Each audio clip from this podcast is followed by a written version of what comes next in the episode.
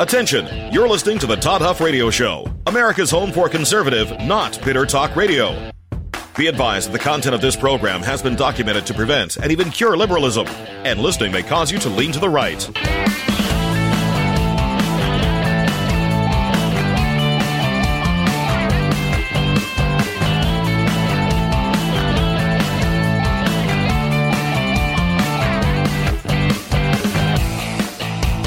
Here's your conservative, but not bitter host, Todd Huff. Well, that is right, my friends. You are listening to the home of conservative, not bitter talk, and I'm your host, Todd Huff. You can email me. Yes, I will allow it. Thoughts, opinions, feedback, questions, even lavish adoration and praise. Lavish. It's got to be lavish, though. Welcome to the program. You know, at the end of the program yesterday, I mentioned something that I want to talk about briefly this morning. I mentioned um, the Derek Chauvin verdict, the Derek Chauvin trial, the case uh, pertaining to, uh, well, just the, the verdict itself. And um, there was a juror. Now, a couple of things. There was a juror immediately. I, I should pause. That's a, a, an alternate juror who, during an interview, made the claim that she took into consideration. Now, she was just an alternate, but she took into consideration what might happen to her city if, in the form of riots and, um, you know, looting and that sort of thing. If she were a juror. She she alluded to that. That that my friend should not. I understand. I understand. She's a human being, and that's uh, probably an honest answer. But that should have nothing to do with whether or not you think an individual committed such a heinous act, broke the law, um, killing, was responsible for the death of, whether it be through uh, a form of murder or manslaughter for that person to give up his liberty in exchange for the con, or I guess in, as a consequence for committing the heinous crime. That what should matter is only what the person did, as the evidence can prove, and whether or not that eclipsed a reasonable doubt that that individual, regardless of his name, regardless of his race, regardless of the consequences, regardless of whether or not he was a civilian or an officer of the law. You look at that and you say this person is guilty, and if they are guilty, then they should face the consequences in your estimation if they if that meets the requirement of guilt as a juror. If they are not guilty, nothing else should play into your consideration. Nothing. Now, as a human being, I understand. I understand that. But this is precisely the sort of thing the founders did not want to see in our criminal so called justice system. This is now, I'm not making any claim on the verdict itself. You know that I'm not. That to me, I, I, I leave that to the jurors. They know better than I. They were presented with the evidence, the arguments. They were instructed by the judge. There were things and discussions that happened in that jury room that I I just you know this is the system. This is we have we have to trust the system. And unless there's direct evidence to suggest otherwise, I'm going to trust the jury did what they believed was the right thing to do. I know there's a variety of opinions on this, but again, having served as a juror, I I do definitely respect the process. It is a it is a beautiful thing. Our criminal justice system here in the United States of America. But now, in addition to that alternate juror raising, um, making comments about being influenced or at least taking into consideration or being mindful of or not wanting to see riots in her city in the wake of the verdict, which who would, I again, who would want to see that? But again, that should not have any bearing on your on your decision and what you do. And, and I'm not saying it did, and she was just an alternate, but you begin to see, you hear things like that, and you begin to, you know, ask questions. Now there's another juror, Brandon Mitchell. He was a juror in the trial of Derek Chauvin. Um, and now there's questions about whether or not he even should have been on the jury. And I mentioned at the end of yesterday's program that this is the sort of thing, and I'm not making predictions, I don't really get into that business here, but this is the sort of thing that I guess is a precursor, potential precursor to a mistrial being ruled. In fact, Derek Chauvin, uh, his legal team, has now asked has now asked for a new trial over this. And so, why is this being uh, requested? Well, this juror, Brandon Mitchell, he um, could have. I'm looking at an article here in Newsmax. In fact, I'll just read the first couple paragraphs here. A juror in the Derek Chauvin murder trial may have jeopardized the guilty verdict by attending the march on Washington last summer but declaring on a juror questionnaire that he didn't, legal experts say. Brandon Mitchell was seen in a social media photo taken in Washington, D.C., wearing a t shirt with Martin Luther King's image, surrounded by the words, Get your knee off our necks, and BLM, which of course means Black Lives Matter, according to the Star Tribune. So now this may seem like, okay, it's just someone wearing a t shirt. But the thing is, when you are selected for a jury, you have to be able to demonstrate to the court, to the prosecution and the defense, that you are going to be a an unbiased participant on that jury, that you have no preconceived ideas or opinions about the case, because oftentimes, in an, ideal circumstance, people don't know anything about the trial. They don't they don't see anything in the media. Everything they hear about it is strictly what happens in that courtroom. Because again, you don't want people biased either direction, right? I mean, this this should all go without saying. You want people to make the decision who are on that jury based upon the evidence presented and how they analyze, prioritize, and um, I guess synthesize and analyze the information, and then they can determine if the defendant is guilty or not guilty, guilty beyond a reasonable doubt. That should be the process. Now, in a case like Derek Chauvin's trial, where um, there is a huge media, you know, huge media coverage, it's very, very hard to find people who don't know anything. In fact, the the threshold turns from basically not having any knowledge about it whatsoever to can you just demonstrate that you are uh, an unbiased juror or you haven't made up your mind?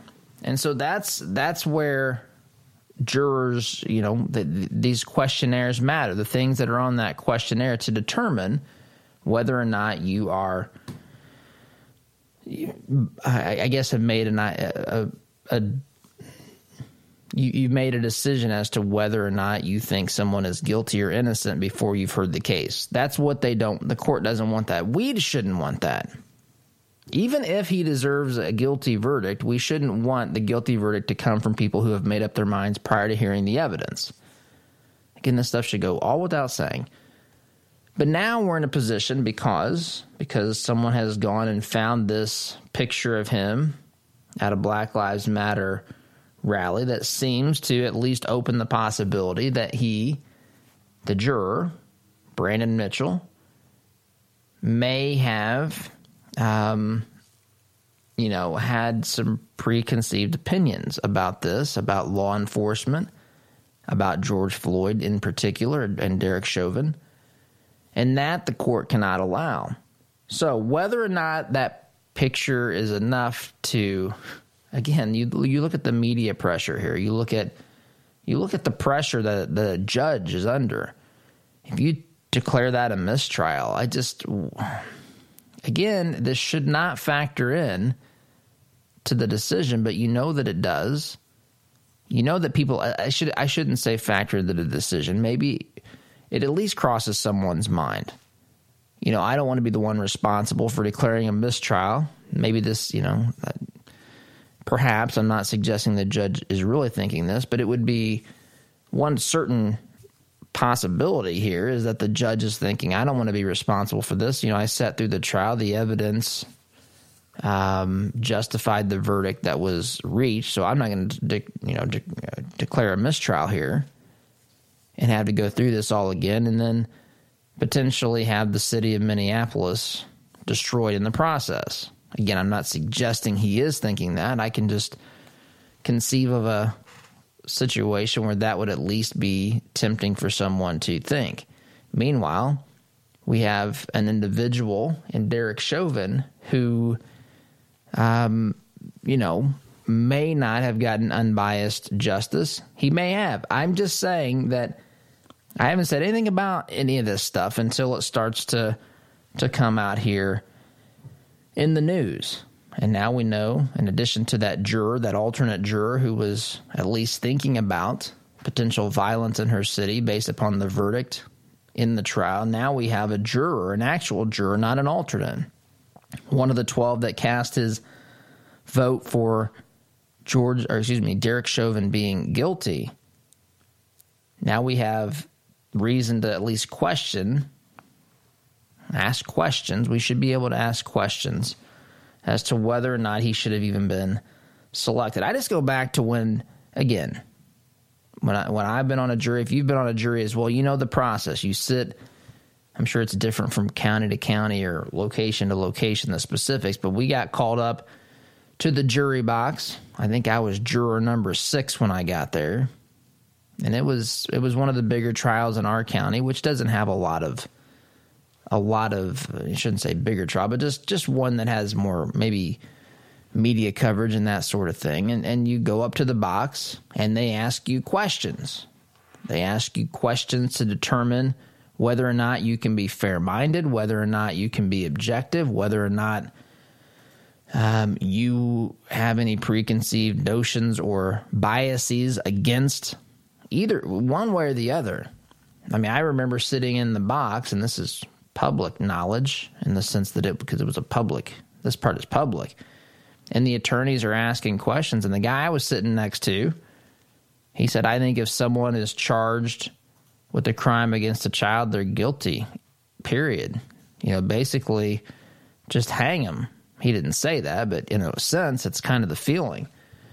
And so he obviously wasn't selected. The the defense says I don't want that guy on the jury. He's not going to even consider the possibility that my client, who the defense acknowledged um, was less than was a less than admirable person, a guy that was actually the defense even acknowledged a, a bad guy.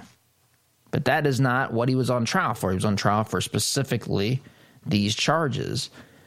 And if you won't at least hear out whether or not the state has proven beyond a reasonable doubt the charges that have been filed against the de- the, the defendant, then you um, are not fit for a jury. So some of the things I heard just from people in that box during the pretrial hearing was was kind of astonishing to me.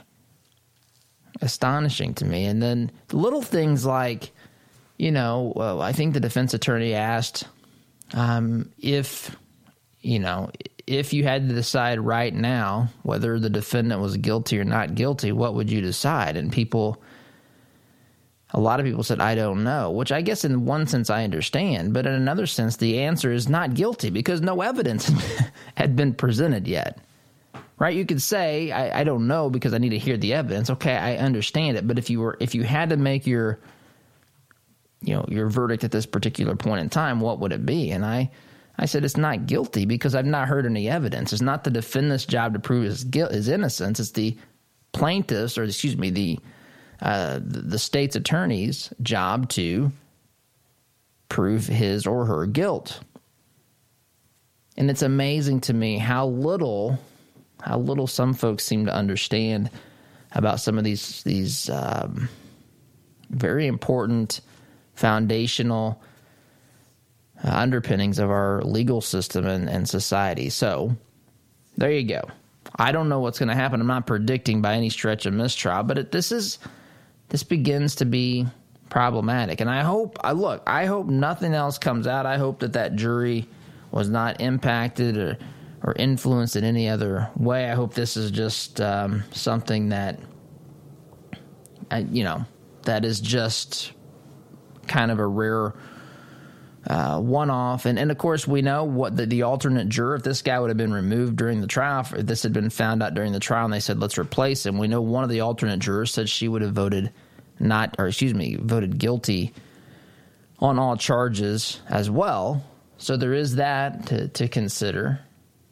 But anyway, this is this is a problematic thing in criminal justice system and to see and for a trial this large and the implications it has and how much all of America um, is is watching this sort of thing. It's important. It's always important that the, the trial follow the rule of law. And now there's some questions here. And this is the sort of thing that could balloon, hope, well, I hope it doesn't, but it could balloon into something larger because of the very strict process that the courts must follow in conducting trials like this. So, timeout is in order. Wanted to share that off the top. You are listening here to America's Realities Are self appointed. I know Biden was asked to have one of these from the New York, by the New York Times, and I am volunteering my services. I think I would be a good fit there, President Biden. So here I am. America's realities are. Be back here in just a minute.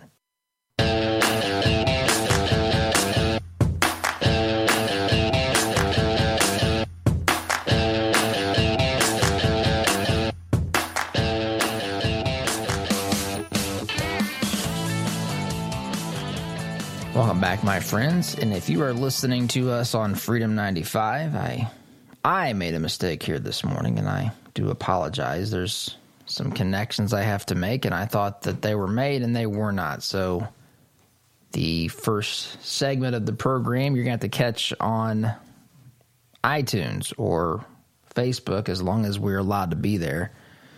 And again, my apologies for that. We talked about Derek Chauvin and just um, some of the recent, I don't know, some of these, um, just with the jury. Uh, one of the, the jurors who didn't appear answer his questionnaire correctly, or there's some concern as to whether or not he may have had uh, some bias heading into that. He may not have, but just there's questions out there now about that. So we talked about that last last segment. And again, my apologies. It's 100% my fault. My fault here this morning. We did something a little bit different and I didn't know we weren't connected. So, my apologies on that. Okay.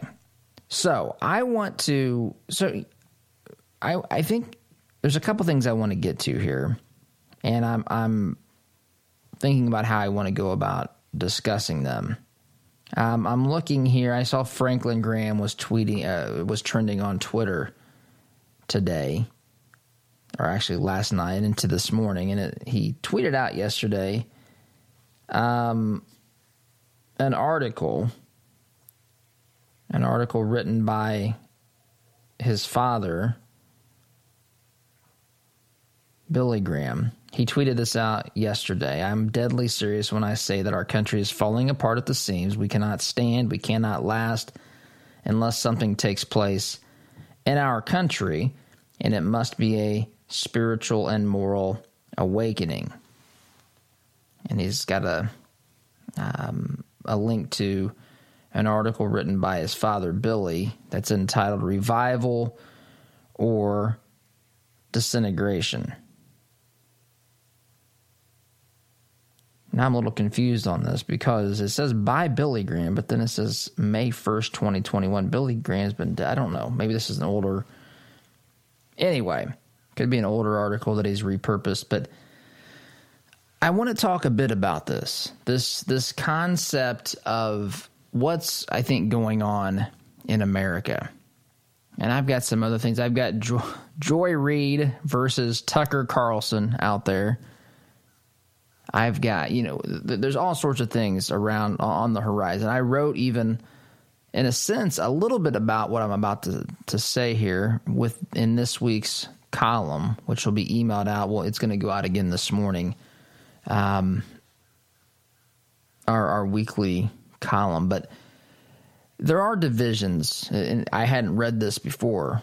Uh, I just I just saw this this morning, but there are divisions in America. I think that that is undeniable at this particular point in time. And you could say that those divisions are deep and wide. You can say that the emotions are run high. There are some diametrically opposed viewpoints. And this it ranges from people who want to fundamentally change America as founded. They want to change our system of economics from free market capitalism to socialism.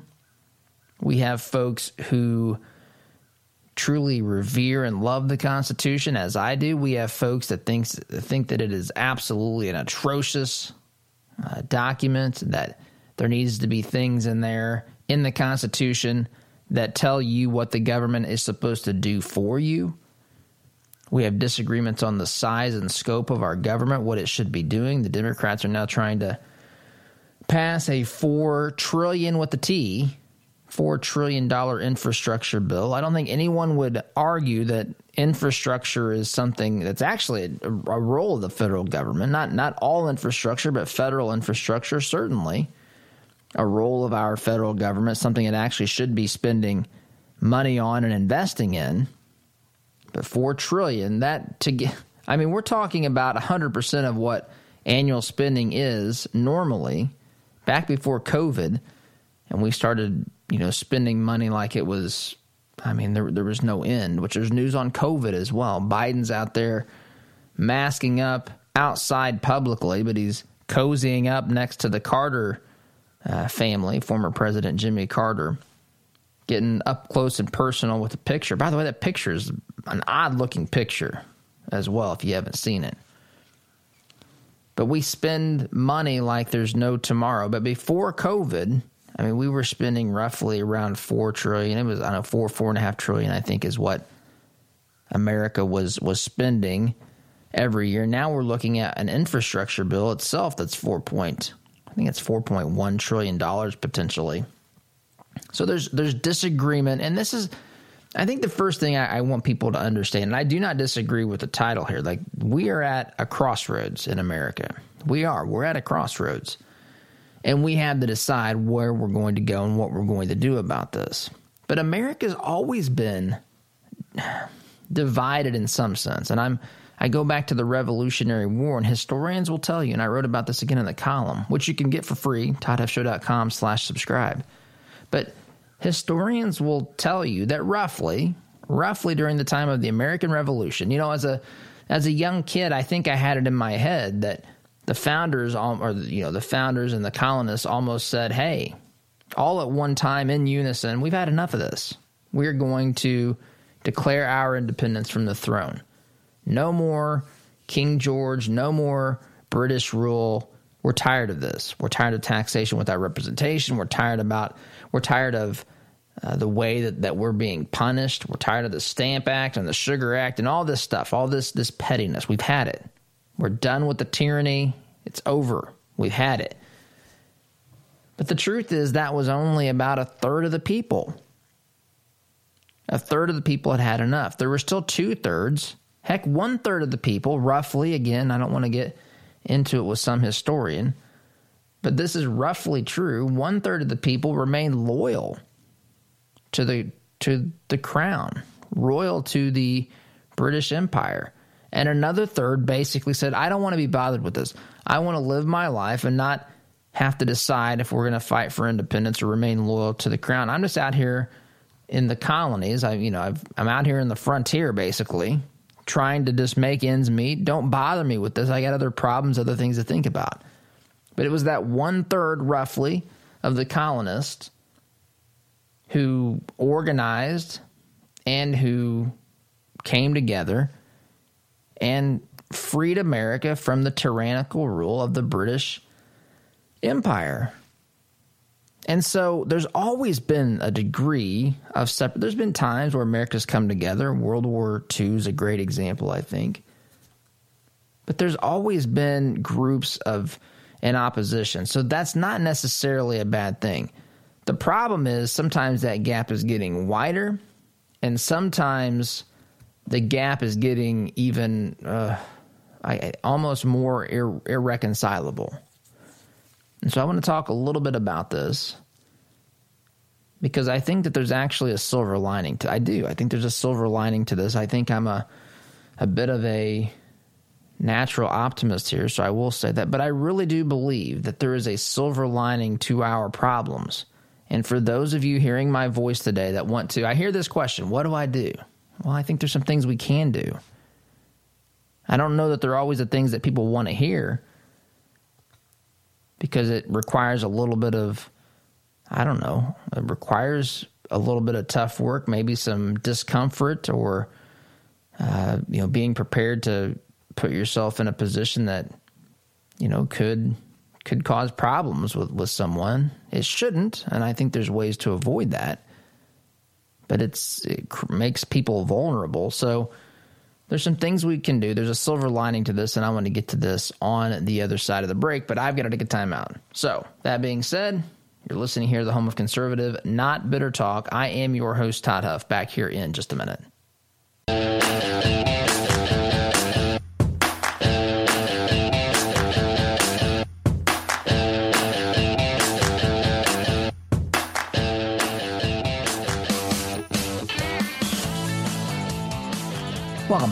Friends. This program is brought to you in part, in part by our friends at Indie Dental Sleep.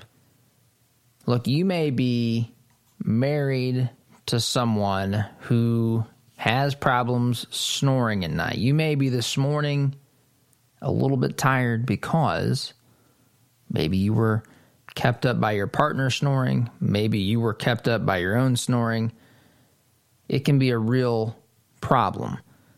Indie Dental Sleep has a sleep device that is an alternative to CPAP that is not so cumbersome. CPAP's an alternative for for some folks, but for mild to moderate sleep apnea, they have a sleep device that is covered by most medical insurance. There's also other options like a cash option. And they can help, that may be able to help you. Now, it's just for mild to moderate sleep apnea, but this is a good portion of the cases that um, of sleep apnea out there. Not everyone is to the point of, you know, needing something like CPAP. So, visit indiedentalsleep.com to schedule a free consultation. Be sure to put my name, Todd Huff, on that referral form.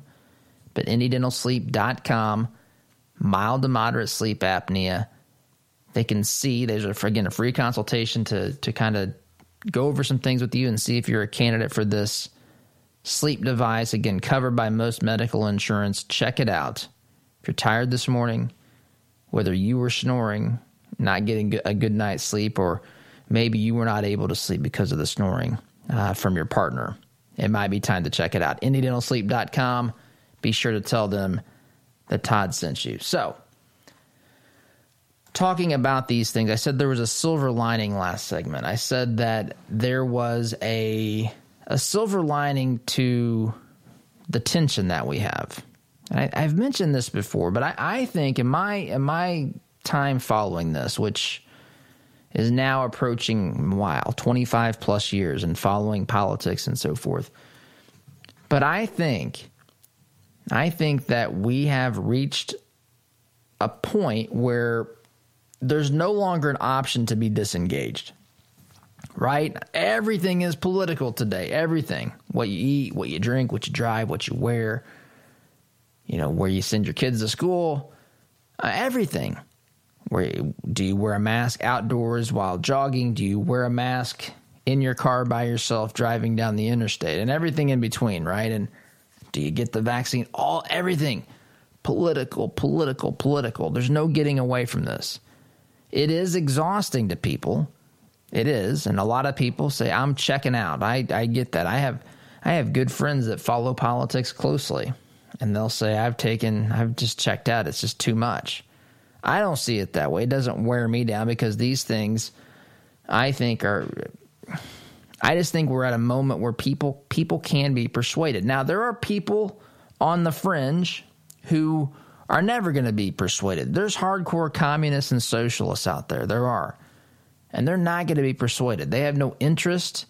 They want freebies. They hate America. They've bought into the rhetoric of the hate America first crowd. And they are completely convinced that this nation is just a stain on humanity.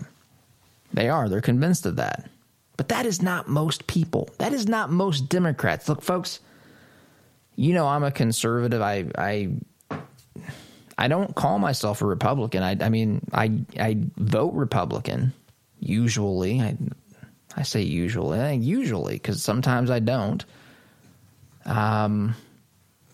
I I mean I can't currently vote for a Democrat, but there are some other maybe independents or even libertarian candidates in some instances that I could that I could support. But even even Democrats that unless you're in a place like San Francisco, Seattle, Portland, heck maybe Bloomington, I don't know. I don't know. But unless you're in a place like one of these extreme cities, extremely radical cities. Portland, for example, Antifa is basically calling for the life of the Democrat mayor. The Democrat mayor is not enough for the radical leftists, uh, the radical anarchists, I should say, in Antifa, whatever, however you want to identify that group, the radical, uh, complete, just completely insane sometimes folks at Antifa, who, by the way, Biden says is just an idea, not really even a group, which whatever that means. But so, unless you're in a place like that, I mean, the average rank and file Democrat is not embracing this radical ideology. In fact, a lot of Democrats I've shared on here before are single issue voters. They may be a union Democrat, meaning they may be conservative in a whole lot of ways but because they're union, they're afraid that Republicans they've been they've been scared into believing Republicans are there to take away their benefits and their ability to form a union and so forth. And so they vote Democrat, even though they're pro gun, they're pro you know free speech, they're pro freedom of religion, they're pro Second Amendment. Some of these folks will vote Democrat because of that fear. Some folks vote um, are conservative in a lot of ways, but they're pro choice and they'll vote Democrat over the issue of pro choice because they find that appalling because they buy into the narrative that Republicans want to tell women what to do with their bodies. Again, it's not the woman's body I have a problem with, it's the body of the unborn child in the womb that Republicans, conservatives anyway, are concerned about. That person's, even though that person's not fully developed, neither's an infant, folks. Neither is a child. They're, they're growing. I mean, th- this is, you know, life begins at conception. Scientifically, you want to talk about a pro science position, right? There's one. Lay that on your radical leftist friends who act like you're anti science. Tell them I'm pro science because I believe life begins at conception. And what are they going to say about that? I mean, that's an undeniable fact. But the point is, the point is that a lot of people agree with a lot of what I'm speaking to my conservative listeners now, a lot of what you believe.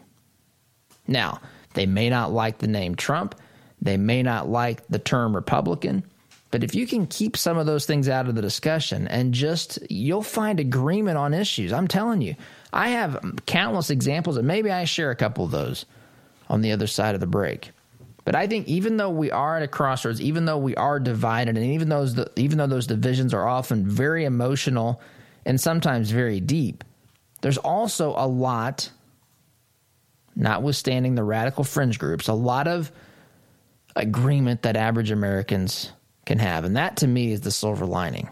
We just have to be better persuading people. That's why we have CNBU, Conservative Not Bitter University, because I think I think I can help folks because of my experiences um, be better at communicating and convincing people to the principles of constitutional conservatism. So, timeouts in order. Got to take a break. Back here in just a minute.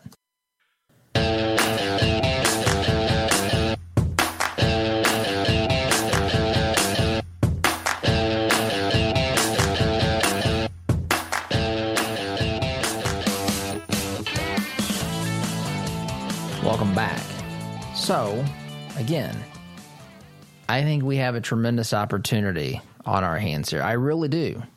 And sometimes it's it's I don't know difficult or uncomfortable, but I'll tell you there's some a couple of things that I've that I've learned. And I uh, there, there's an individual I will not mention her name, but she told me when we first met, Todd, I'm a liberal Democrat, and believe it or not, she actually worked with us for some time. And I said, That's fine.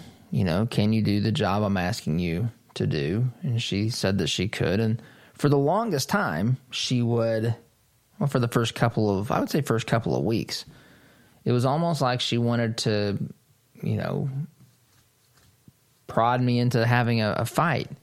And she would come in and start going off on Trump or some such thing on the on the telephone usually. I didn't see her in person a whole lot. And I just let her go. Sometimes we would meet for lunch or whatever. And I'd let her go and I just I wouldn't say much. I know people think you got a talk show, you you know, you come in with these one-line zingers. That is um, that is not how you persuade people. You, anyone out there listening to my voice read a book called How to Win Friends and Influence People by Dale Carnegie. I've listened to it and read it a couple of times now, and it's the that that book in and of itself.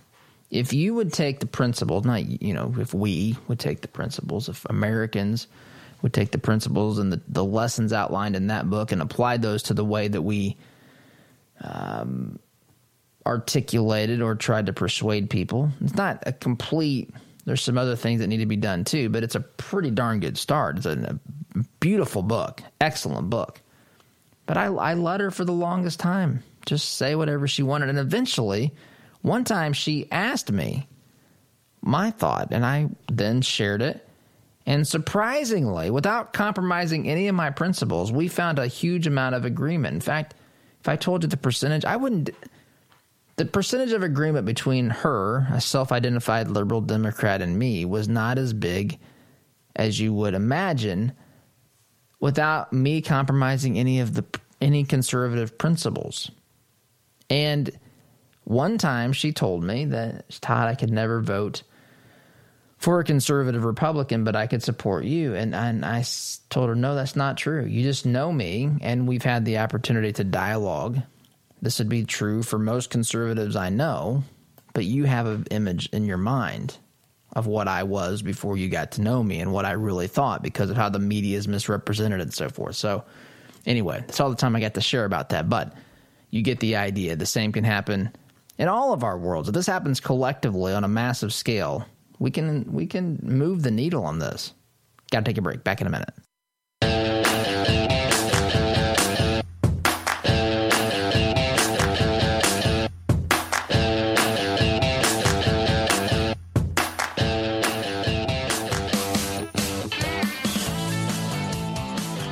Welcome back. There is a silver lining. There is.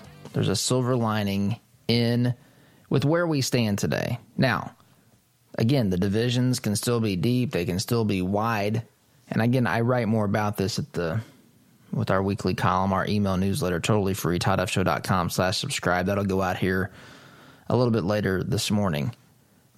But we have an opportunity before ourselves. We do. We have an opportunity before ourselves and I was at an, an event recently, Indiana Right to Life event, and there were a couple of U.S. senators there, and one of them was Marsha Blackburn from Tennessee, and she said, she said the most influential news outlet is what? It's not CNN, it's not Fox, not MSNBC, it's not Newsmax, it's not OAN. She says it's YOU, it's you. She said studies show that Americans look to friends more for news that they trust than anywhere else. So we have more impact than we think. I got to go. SDG. See you tomorrow. Take care.